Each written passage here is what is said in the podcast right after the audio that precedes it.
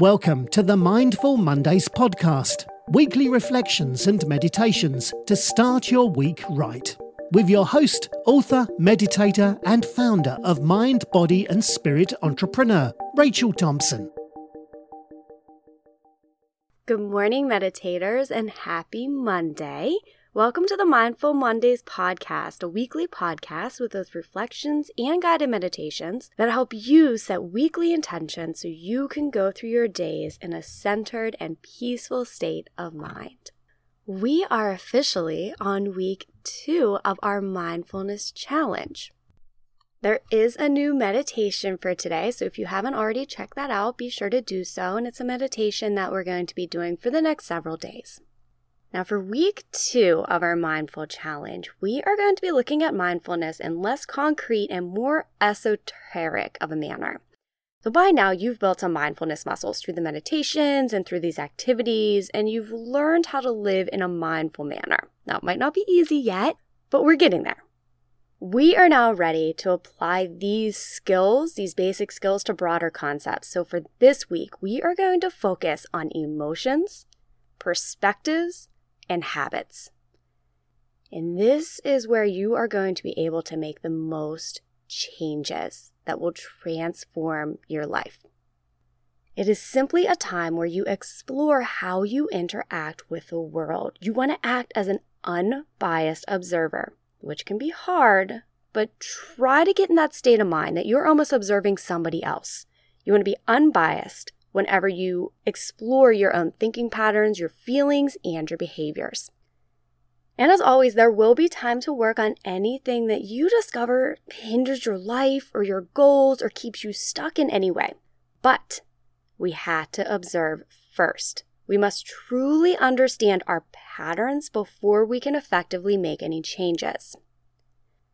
Over the next seven days, you will get a chance to explore and discover all of your natural patterns, whether it be behavior patterns or habits or thinking patterns or ways that you tend to react or respond to situations. We get to observe all of that with every day being a new focus. We're going to be getting into today's lesson in just a moment, but you may remember that I said every Monday we're going to have a little bit of a longer episode, really so that we can set the intention for the week. Going through this week, I want you to remember to be gentle with yourself and gentle with other people. Today, we're actually going to be talking about compassion, which we will get into in just a moment. For those of you who are listening to this podcast on its original air date, you likely know that in the United States we are celebrating Martin Luther King Day. Since we're addressing compassion, I want to read an excerpt from a speech that he gave on April 4th in 1967 about the true meaning of compassion. Here is the true meaning and value of compassion and nonviolence when it helps us to see the enemy's point of view, to hear his questions, to know his assessment of ourselves. For from his view, we may indeed see the basic weaknesses of our own condition, and if we are mature, we may learn and grow and profit from the wisdom of the brothers who are called the opposition. We are going to be getting into mindfully observing your own compassion in just a bit. But first, I want to go over a few things to keep in mind this week so that you can continue to be compassionate toward yourself during your own process of self inquiry and self development. Going forward, you need to have compassion for yourself, compassion for others. And to do this, you need to stop shoulding on yourself. Now, I said should, S H O U L D, shoulding. Do not should on yourself. It is the top tool that you can utilize that's going to prevent all regret and guilt and resentment and all of those icky feelings. I want to go over a quick example of Frank and how he was on a mindfulness journey and had a little setback, which caused guilt and anger at himself, and he ended up shoulding on himself. So I want to go through his story and talk about what you can do if a situation like this occurs. So it's going to make a lot more sense once we get into everything. Frank has been trying very hard lately to control his anger outbursts at home. Many days he notices his improvement when talking to his wife and dealing with his children. However, one afternoon, Frank slips up and screams at his five year old for making too much noise when he's trying to get work done. Now his son cries and runs to his room while his wife glares at him and shakes her head in disappointment. Almost instantly, Frank feels guilty. He knows that his son was not really making that much noise, and yelling at him was not a fair way to deal with the situation. Now he feels like all the work he has been doing has been erased with one small slip. Have you ever had a situation like this where you've been working really, really hard towards something and it might not be any sort of self improvement, it might be working towards a goal or something that's just important to you. And you have a slip up. You fall back into old patterns, into old habits. You sink into that subconscious mind and it causes you to react or respond to things in a way that you don't want. This similar situation plays out time and time again with everyone who is working to change or improve some aspect of themselves. It is completely normal. Humans are complex, and to think that we can just switch on a mindful button and you will be all good is pretty naive when you think about it. When instances like this occur, we are often very, very hard on ourselves. Automatic thoughts will arise saying that we should have acted differently should have said this, should not have done that.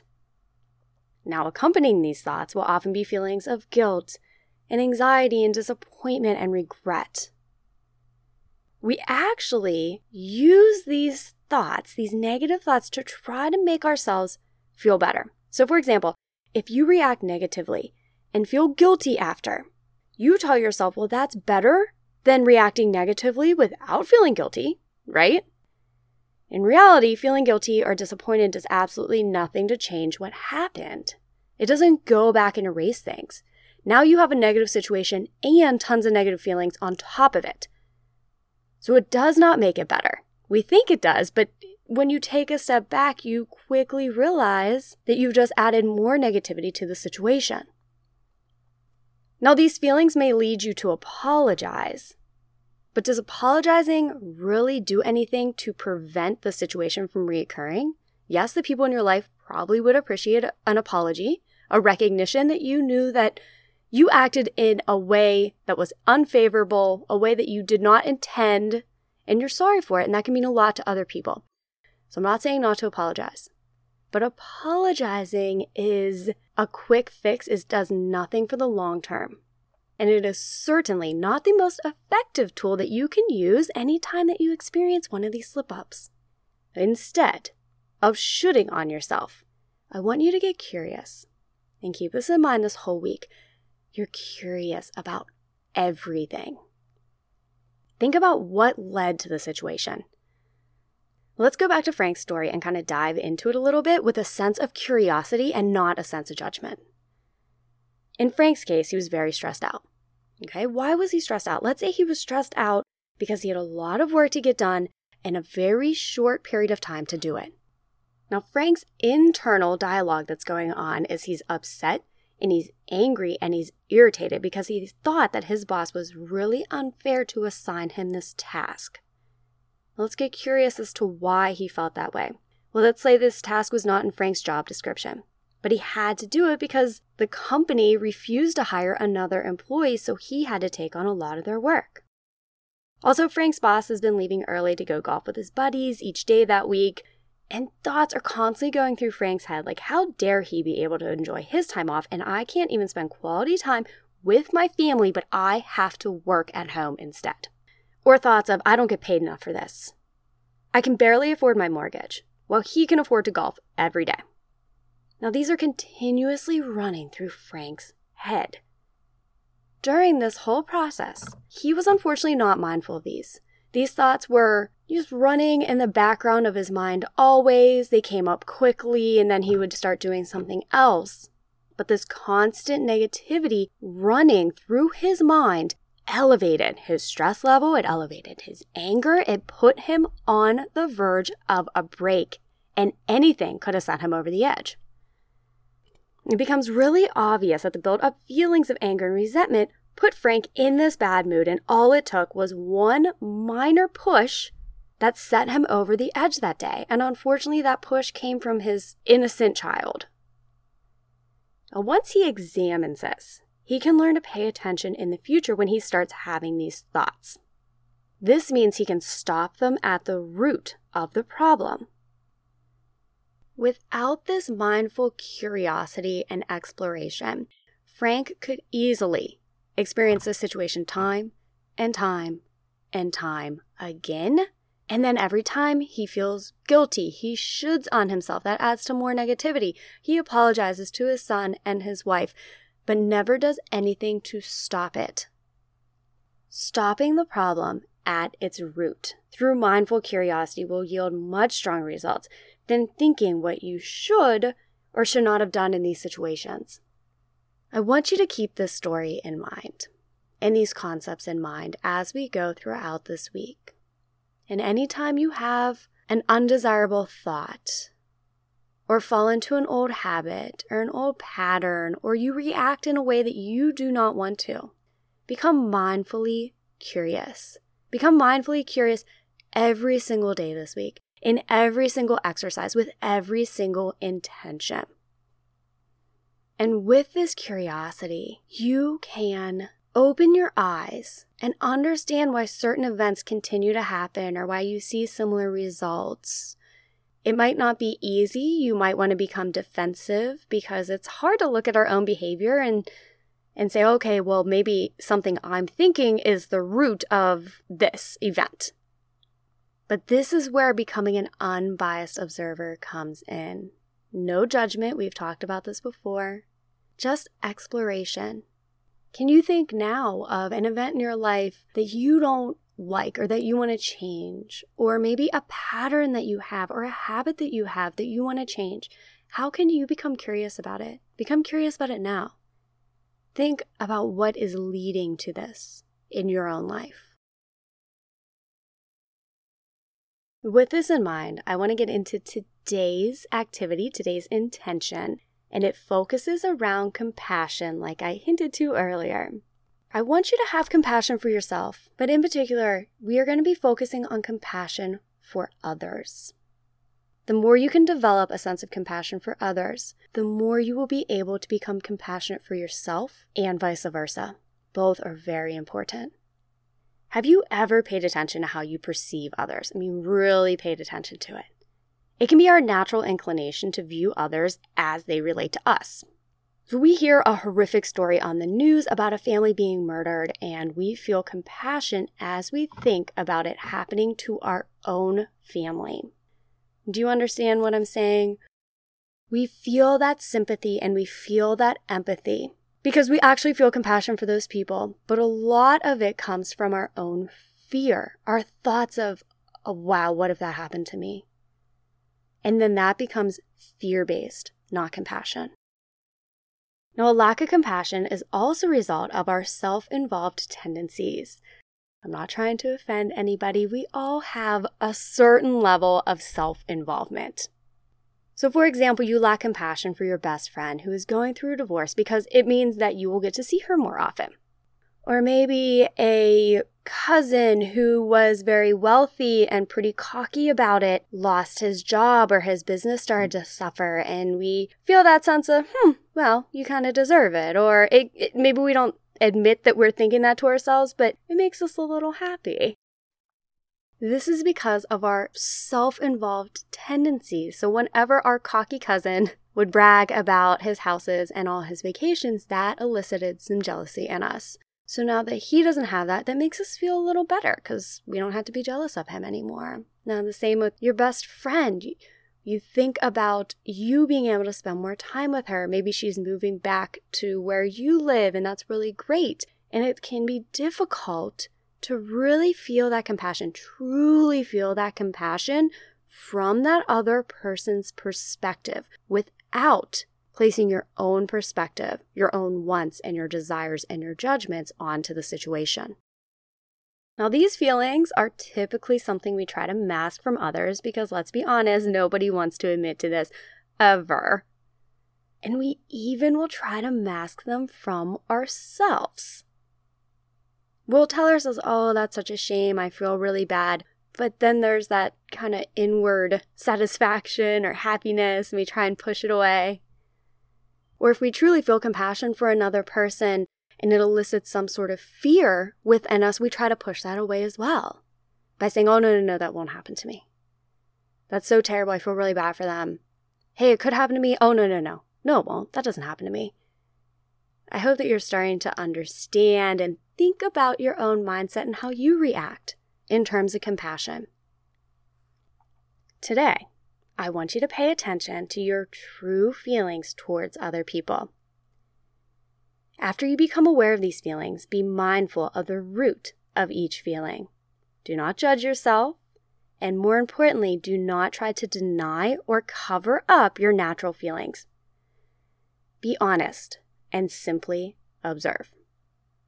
This will give you insight into your true compassion for others, as well as what self serving needs you may be trying to meet with this compassion or with the lack of compassion. This can be just walking down the street and seeing somebody who is begging for money, or seeing a family who looks like they just don't have a lot. It can be going on social media and somebody is struggling with something it can be watching the news and feeling compassion there. Now, again, for today, just be mindful of it, mindful of your natural tendencies.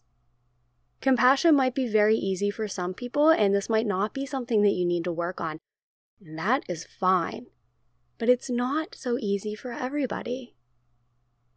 If you observe today and you find that there is a lot of self serving bias within your own compassion, or there's a lot of fear at the root of your compassion. These are things that you know that you can work through to find more compassion for other people, to find more compassion for yourself. Having compassion is a higher vibration of energy, it's a more positive energy. Having compassion that is based in fear is a very low energy sucks you down. Having compassion that is based in jealousy or some sort of self serving, me first thinking pattern is also a lower energy. When you're paying attention to your compassion towards others, pay attention to how compassionate you are for yourself. If you mess up, what do you say to yourself? You say, Oh, such an idiot. I can't believe you did that. We're not trying to change anything today. We must first become mindful. I encourage you to journal, like I've been encouraging this whole process, and just make note of any compassion or lack of compassion that you feel for others and that you also feel for yourself. If after today you realize that it is something you want to focus on in the future, then you can. You can focus on truly trying to be empathetic for others without thinking of yourself. Really focusing on giving yourself a break, having compassion when you make mistakes instead of trying to beat yourself up. Having compassion for other people when they make mistakes instead of trying to judge them. How wonderful would this world be if we just all had more compassion for one another? It's something that is lacking. And if it is lacking in yourself, that's wonderful because now you know it. And now you can work on shifting it. And that is it for today's episode. I wish you luck. I have compassion for you while you're going through this process because it's not always easy to observe your own behavior like this. Please make sure to check out the meditation if you haven't already. Uh, if you've not already subscribed or reviewed the podcast, I'd really appreciate it just to let me know what you're thinking. And also, if you subscribe, then you get notifications whenever new episodes come out. I hope you have a compassionately wonderful day, and I will talk to you again tomorrow. Thank you for listening to Mindful Mondays with Rachel. a mind, body, and spirit entrepreneur production. If you enjoyed today's episode, head over to www.mymbse.com for more free resources and trainings. Don't forget to subscribe, rate, and give us a review. And join us next week for a brand new meditation and reflection.